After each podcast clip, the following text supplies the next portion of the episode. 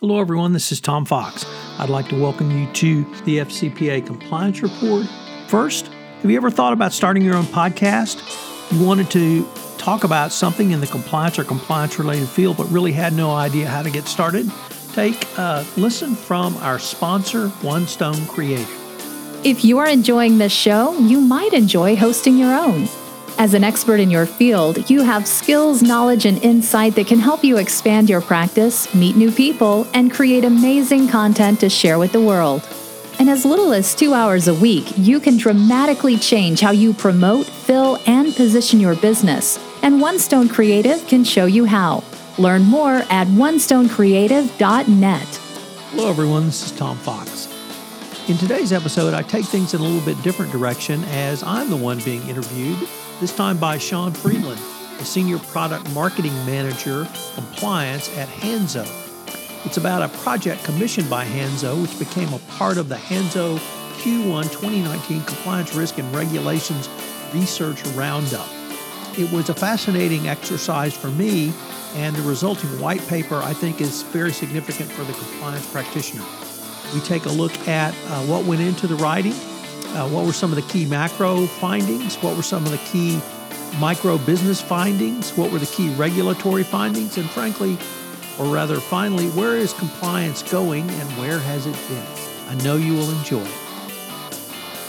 Finally, the FCPA Compliance Report is a part of the Compliance Podcast Network. Uh, hello, everyone. This is Tom Fox, uh, back for another episode. And we are going to do something a little bit different today because I have with me Sean Friedland with Hanzo. And Sean and I, uh, actually, Sean's going to interview me in large part for this podcast. So I rarely get to be interviewed on my own podcast. But the reason uh, I'm going to be interviewed on this podcast is Hanzo commissioned me to write uh, a Q1 2019 compliance risk and regulations research roundup. And Sean was the person I worked with on this project. So I thought it'd be a great opportunity to talk about this project, talk about the research, talk about the paper, and have Sean talk a little bit about the final product because it's more encompassing than uh, my contribution. But it turned out to be a really interesting paper and something that really I think every compliance practitioner needs to read for uh, sort of where we've been, but more importantly, where we're going. So, Sean, with that incredibly long winded introduction, first of all, welcome and thank you for uh, doing this with me. Thank you, Tom. I'm happy to be here and uh, looking forward to flipping the script a little bit and uh, you know shining the spotlight on you for once. But uh, you know, as a longtime listener uh, and big fan, I'm excited to be here. So, Sean, let's just start with uh, you were the one who proposed this project to me. So, perhaps you could tell us, or at least set the stage of what is the Hanzo Q1 2019 Compliance Risk and Regulations Research Roundup. Yeah, thank you. Of course. So basically, what I've noticed um, more so now than in the past is that so many of these compliance vendors, law firms, um, you know, institutions are conducting really unique research throughout the year um, about trends and, and, regulatory enforcement, about their own kind of data that they've collected as a company um, to help kind of prove the importance and impact that compliance has on organizations. Um, and in Q1 2019, especially, there was a ton of really great work. Ethisphere, Navex, Baker McKenzie, the World Economic Forum, all these organizations were publishing all this really, you know, fantastic research. Um, and as a marketer, you know, I probably have a little bit more time to read it than the average chief compliance officer or compliance professional, who we all know is, you know, really busy and juggling a ton of responsibility and, you know, all in, there were over 100 pages of research. And, you know, I found it all to be pretty important, but I could understand how it would be hard for someone to keep up with all of that data and what it meant, um, let alone reading all of it or digesting all of it or connecting the dots between what these pieces um, had in common with each other which is where I thought you came in, Tom. And, and you know, you're obviously really tuned into the industry and understand um, the risks and challenges of a compliance professional really well. And we wanted to work with you to really break down some of the key themes and data in all these different reports and really create an executive summary um, that someone could read, you know, during their lunch break, over the weekend, during their commute. It's about 12 pages long to really um, get the gist of what these reports were, were driving at um, and you know open them up to read the full report if they'd like, but without having to kind of commit that time, give them the nuggets of data that they need to to really understand where the compliance and risk landscape is changing for the next year. Uh, so, Sean, I'm actually going to turn it over to you and let you uh, throw some questions my way now. Yeah, I'd be happy to. Uh, Tom, you know, I, I, emailed you, asked you if you're open to this idea. You were into it. I, I think I gave you six or seven different pieces of research to digest. Uh, obviously, a, a, big task with a lot of information to think about. Uh, you know, what was your overall approach to writing your your piece of this report and, really, you know, tackling this burden and making it more digestible for compliance teams? Sure, Sean. So, uh, really, I tried to think through what would be a logical approach in terms of uh, either macro to micro or micro to macro. Uh, probably my law, legal training always comes in um, where you list the facts, uh, the holding, and then the rationale.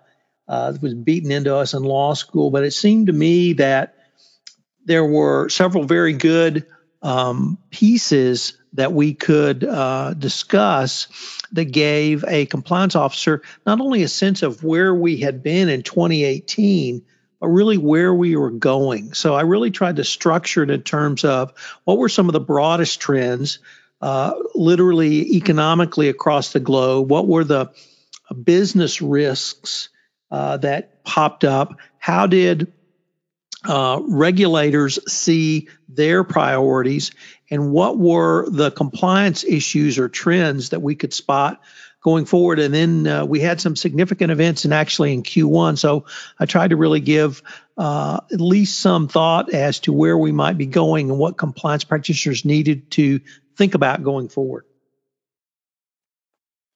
Uh, for what it's worth, I think you did. I think you did a great job. Uh, one of the first pieces of research um, on my list that I kind of handed over to you was the 2019 World Economic Forum Global Risk Report. And you know, the World Economic Forum is obviously a flagship event for the business community in Q1 of every year. And over the past few years, we've really seen an emphasis on ethics and sustainability, um, you know, the regulatory impact of our changing kind of economic landscape. What were some of the highlights that you saw in the World Economic Forum's 2019 Global Risk Report? So, Sean, uh, I typically don't think of the World Economic Forum's reports as really something that's directly applicable to compliance practitioners and certainly not someone who is in the nuts and bolts or really in the weeds of compliance. But when I took a step back, I realized that the world or global trends around risks really uh, portend some of the specific business risks. So I thought it was interesting to look at the very big picture because that's what the World Economic Forum looks at in their global risk, reports 2019. And I identified four that I thought were going to be uh, applicable for the compliance practitioner going forward. One was technological risks, two was economic risks, three was environmental risk, and then four is political instability. And I guess the uh, in tech risks, in addition to hacking issues around data privacy as well, are certainly on the forefront of many people and compliance practitioners. Uh, the economic risk is what's going to be the vulnerabilities of the global economy. Frankly, with uh, the leadership or lack of leadership of the United States on this key point, uh, we are in uncharted waters. And so I think compliance practitioners need to be able, or at least think through responding to that. And then the, the next two environmental risks and political instability. Uh, what what I really tried to get across there, Sean, was that w- wherever you might sit on the spectrum of uh, these issues, what I have seen is businesses being required to take a much more of a leadership role because certainly in the United States, government has abandoned these or at least cut back dramatically. And whether companies are being forced to because that's really in their business model, uh, climate risks, uh, financial instability, or their stakeholders are demanding it, whether it be, uh, you know, we've seen uh, Google employees protest uh, around certain contracts between Google and the United States government, for instance, or uh, consumers. Consumers don't want to be associated with companies um, that violate uh, kind of established global norms. So I thought it was really interesting that what I might not normally would think of as a really a compliance risk because of the instability and the lack of leadership for many countries. And it can be a reason, uh, if I could uh, talk about Brexit for just a moment, it's not that um, the government in the United Kingdom doesn't want to take a look at or consider environmental risks, but the oxygen was sucked out of the UK political system last year, and maybe for this year, at least up to Halloween, around Brexit as well. So there's not really addressing many of these issues, and businesses have. So, on a very macro level, I found it a fascinating exercise. Yeah, and I think that we're at a really, you know, unique inflection point within the compliance industry where organizations are not just investing in compliance or building ethical cultures because they're required to by a regulator, but because they're really seeing the economic and cultural benefit of building a business with those principles at the heart of it. Uh, and I think a lot of this research kind of reinforces that, but it's encouraging to see it moving in that direction. And I'm sure compliance teams can use that information to their own benefit when they're building their program. Now, the next piece of research that you analyzed was the Allianz Business Risk Barometer. And that was really more specifically looking at some of these business risks. Um, what did you see in that report, Tom, and how did it kind of relate to some of what you saw in the World Economic Forum research? So Allianz is in the insurance space. And so first of all, it was interesting because if there's any company that's going to understand risk, it's the company that rates and or makes money or losses on that risk because that was sort of point one two is they surveyed over 2400 risk management experts and there were four general areas of uh, primary risk to business um, certainly you would not be surprised to see natural catastrophes or climate change as part of those, but also business interruption. And that could be in the form of political unrest, it could be a strike, it could be a wide variety of, of areas. The third was uh, legislation and, and, regulatory change. And once again, that's not limited to one area of law. It could be as broadly as data privacy, data protection. It could be uh, human trafficking. It could be uh, conflict minerals. It could be just a wide variety of areas. And, and, the fourth and final general area was around technology. Interestingly, uh, the report acknowledged that technology is certainly seen as a way to help manage risk, but the potential blowback for misuse can bring high costs to an organization.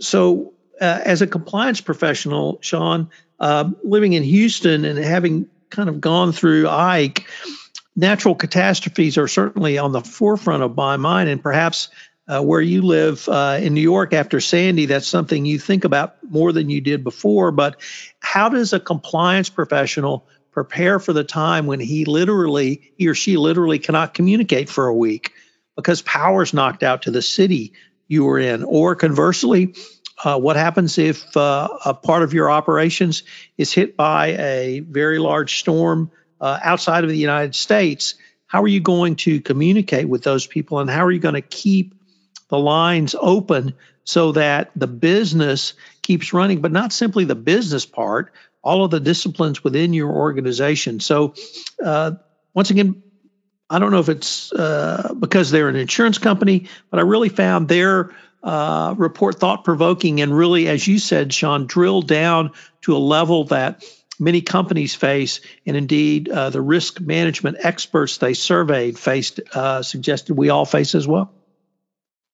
Yeah, and I think it's truly, you know, what makes that report unique is that what they're expressing as risks or as things to be concerned about aren't necessarily unique because I think everyone is concerned about the role that technology and data privacy plays in an organization or business continuity in, in the, you know, in response to a disaster but getting that unique industry specific lens on those kind of common shared challenges um, you know creates unique insights but it also can inspire uh, thought and kind of problem solving solutions to your own industry which might be different from insurance but you know maybe unintentionally there's some overlap that you didn't consider in the past. Um, so truly you know a really good piece of research and i i fondly remember the week uh, in new york when sandy hit and uh, I had no power whatsoever, and it certainly created a number of challenges that I didn't prepare for. Um, moving on to some of the regulatory enforcement priorities that were shared uh, in, in Q1, Tom, I know you kind of looked at some of the activity from an FCPA perspective as well as SEC and FINRA and other kind of widespread regulatory enforcement. Uh, you know, what did you you pick up on there that you want to share um, with the audience listening? You know, and of course, anyone interested in reading more about this, you know, go download the report. Uh, we'll share details on how to do that later on, but uh, certainly more information shared there. Sure, sure, Sean. So on the regulatory side, I kind of broke it down into uh, an FCPA focused because many of my audience and your audience would have that concern, but also broader regulatory priorities that could lead to um, enforcement activities that might not be as foreseen right now. And in the FCPA world, we had a continued evolution of the uh, Department of Justice's thinking around enforcement of the FCPA, moving towards a more full uh, embrace of the corporate enforcement policy announced in late November 2017. We had that now for a little over a year, perhaps 15 months or so, but we had some modifications to that policy last year in terms of anti piling on, applying the policy to mergers and acquisitions. We had a cutback on monitorships. At the end of the year, uh, Deputy Attorney General Rod Rosenstein gave a speech which modified the Yates memo. Now, the Yates memo has, has been around since September of 2015, but we saw really its its fullest fruition last year in terms of companies uh, turning over information on culpable individuals, and we saw a large number of individuals, the largest number in quite some time, uh, charged with FCPA violations, more than 30 individual defendants in FCPA related cases, and convictions of 19 individuals. And we saw that uh, moving forward into Q1 of 2019 with the Cognizant Technologies FCPA enforcement action, where although the company received a declination, both uh, the CEO and CFO were individually indicted uh, for FCPA violations. And this is something, frankly, you know, we had not seen before inside of the United States, uh, maybe just once or twice. So, um, really significant changes and continued evolution by the Department of Justice, but it was broader than than simply FCPA because the uh, Securities and Exchange Commission obviously uh, has a role in FCPA, but they take a look at uh, other key issues. And we also looked at uh, FINRA and SEC examination priorities. And Sean, what I found interesting there was that although these were not uh, anti corruption compliance regulatory uh, f- uh, focus or goals, they really show that the SEC is much more concerned about internal controls. And whether that is internal controls around uh, your own uh, audit examination policies, whether it's around SOX 404 reporting requirements, or whether it's around FCPA internal controls, companies need to be able to demonstrate the effectiveness of financial controls, accounting controls, and compliance controls. And if you cannot, that may well be a violation of the uh, Securities Act. And here, uh, the fines and penalties may be less. Nevertheless, if you have to go back and re audit or you have to restate earnings, that's going to be a significant financial and reputational hit. So when the SEC and FINRA start looking at internal controls, that's something that I think the anti compliance practitioner needs to pay attention to because that means that's coming perhaps uh, down the road further than 2019, but uh, I think it's a clear signal the SEC is going to become much more robust in terms of looking at internal controls in a wide variety of areas that may not have led to regulatory or enforcement actions previously.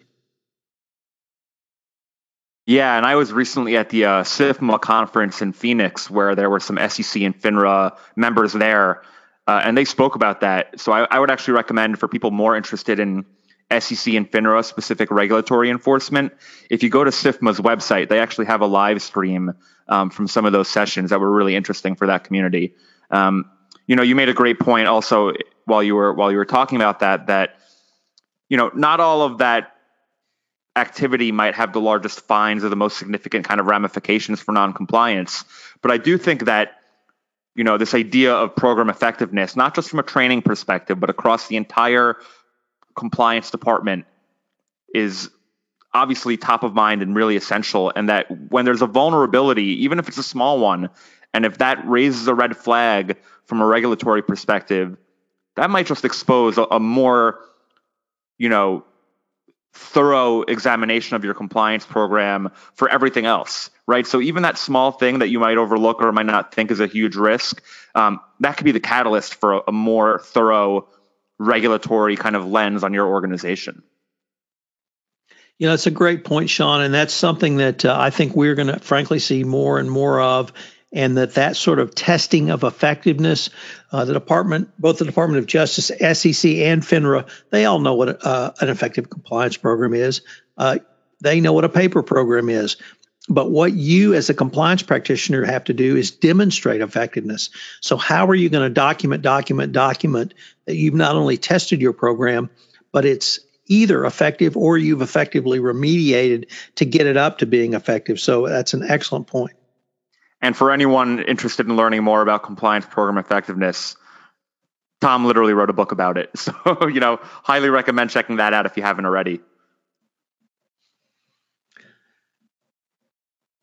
So, uh, Sean, I guess I wanted to see if I could uh, give a few thoughts about compliance going forward because you alluded to um, in your opening uh, remarks that there were uh, a couple of interesting papers that came out in Q1 of 2019 about uh, really, um, I think, uh, something that compliance practitioners have known intuitively for quite some time, but really didn't have the documented, documentary evidence to show. And the first one was Ethisphere's World's Most Ethical Company Awards.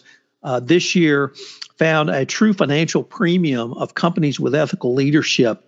And they found that company honorees who companies who won the awards uh, outperformed large cap sector over five years by 14.4% and over three years by 10%. Ethisphere dubbed this the ethics premium, and that really spoke to uh, a clear demonstration that companies that have robust compliance programs, and that means uh, excuse me, it's more than robust compliance programs. It is uh, eth- ethics embedded into the organization, starting with leadership, starting with tone at the top, but throughout the organization. Then, isn't right at the end of. Isn't that great? I mean, for years, Ethisphere and other people have been collecting data trying to prove just that point. And now there is real tangible evidence that you could bring to your board or bring to your C suite and say, listen, if we invest in this, it might actually help our bottom line. Well, it's not that it may, Sean, that it will help your bottom line. And um, interestingly, actually, much more interestingly, I thought it was a great piece of academic research. At the end of uh, 2018, a gentleman named Dr. Kyle Welch, who's an assistant professor at George Washington, uh, released a paper on evidence and use of efficacy of internal whistleblowing systems. Um, Dr. Welch looked at 15 years of anonymized data from uh, Navex Global on their hotline reporting. And what he found was that companies with not simply a hotline, but a robust whistleblower and reporting system, a speak up culture that was honored, there was no retaliation or, uh, or retaliation was uh, protected, had greater profitability, had greater workforce productivity, but most importantly, there were fear, fewer material lawsuits. And these mean this means lawsuits of civil lawsuits such as sexual harassment, but also meant regulatory fines and penalties. And uh, I think it was a full 10% less. And that really, for a billion dollar corporation, think of your legal budget. Um, if you could reduce your spend on uh, litigation, on enforcement actions, on defending enforcement actions by a factor of 10%, that, that's real dollars. So this was really the first time we had seen a specific tool in a compliance program. And here it was whistleblowing systems, but it wasn't just a hotline, it was an entire culture around whistleblowing. So that was a, a really great piece of information. And frankly, I'm looking forward to what Dr. Welch might come up with in the future. And it really had ended, Sean, with, or at least my my portion of this project ended with a concept that I think a lot of compliance practitioners are hearing about it, talking about more, which is connected compliance. And that uh, we took a look at a Baker McKenzie white paper on this topic, which was entitled Connected Compliance The Business Case for Compliance Integration. And this was uh, a great way to talk about what the Department of Justice started talking about several years ago in terms of operationalizing compliance. It means finding the right balance between strategic growth and compliance to increase business value and connects compliance strategy leaders, aligning compliance and commercial goals. So, uh, this is something that every compliance practitioner is moving forward on and the regulators are starting to talk about this as well. So we can when we can get uh, cutting through the silos cutting through the different disciplines within an organization to work towards having an integrated fully operationalized compliance program this is going to not only make compliance better but that's going to kick us back into sort of points one and two on this topic, Sean, which are um, the improved uh, or lessened, rather, litigation and investigation costs leading to the improved ethics premium that Ethisphere has found in looking at uh, companies who win the world's most ethical awards. Yeah, and, and listen, for folks like you and other members of the compliance community that have been doing this for a long time, I think that in your heart, and at an individual level, you might have known a lot of this, you might have felt a lot of this to be true, but to have indisputable academic research and data collected over years that really lays it out pretty clearly. If you invest in this, if you build an ethical culture and take employee hotline complaints seriously and you know establish that tone from the top and from the middle and really invest in building a compliance program that isn't just a paper program that checks a regulatory box, but you know carries the same weight as any other department within your organization would, it'll work out for the best. And I think, you know, we're probably scratching the surface of that research and really, you know, a decade from now might look back at 2018 and 2019 as the year when things started tipping in the in, in the right direction. Um, but I, I think we've, you know, kind of opened Pandora's box and there's no turning back now. It's really just going to hopefully, I, I think, continue to escalate in a way that you know demonstrates the importance of compliance and ethics within co- corporate culture. Sean, that uh, seems to be a great place to end this podcast. So let me go back to interviewing you for a question or two. Is uh, where can listeners go to find out uh, more about the Q1 2019 Compliance Risk and Regulations Research Roundup by Hanzo? Sure. You can go to hanzo.co backslash compliance and risk 2019. You can also Google Hanzo compliance and risk, and it should pop up on the first Google search result. Or you could just visit Hanzo's website, which is hanzo.co, and you'll be able to find it from the homepage. Um, if you want to connect with me on LinkedIn, it's on my profile too. My name is Sean Friedland. I'm the only one. So, uh, you know, you'll be able to find me pretty easily. Um, and you know, if you follow Tom on social media, you might have seen him sharing it. But if you visit his LinkedIn or his Twitter profile, you'll probably be able to see it uh, there pretty quickly without scrolling too far.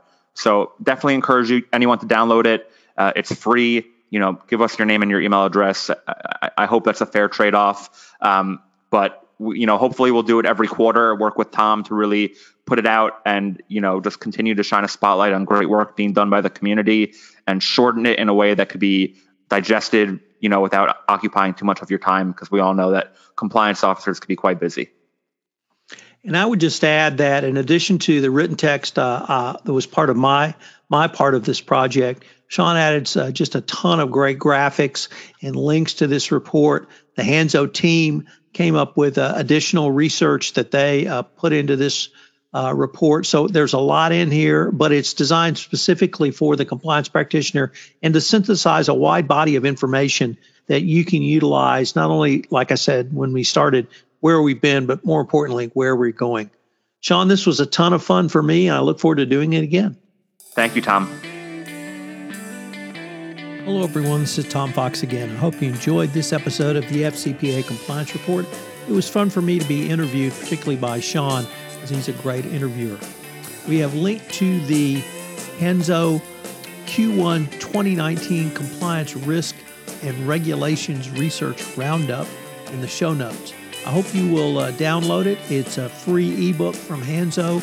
It will definitely provide you with lots of solid information about not only where we have been, but where we are going and many of the risks that you will face going forward. I hope you will join me again next week for another episode of the FCPA Compliance Report. The FCPA Compliance Report is a part of the Compliance Podcast Network. This podcast is a part of the C Suite Radio Network. For more top business podcasts, visit c-suiteradio.com.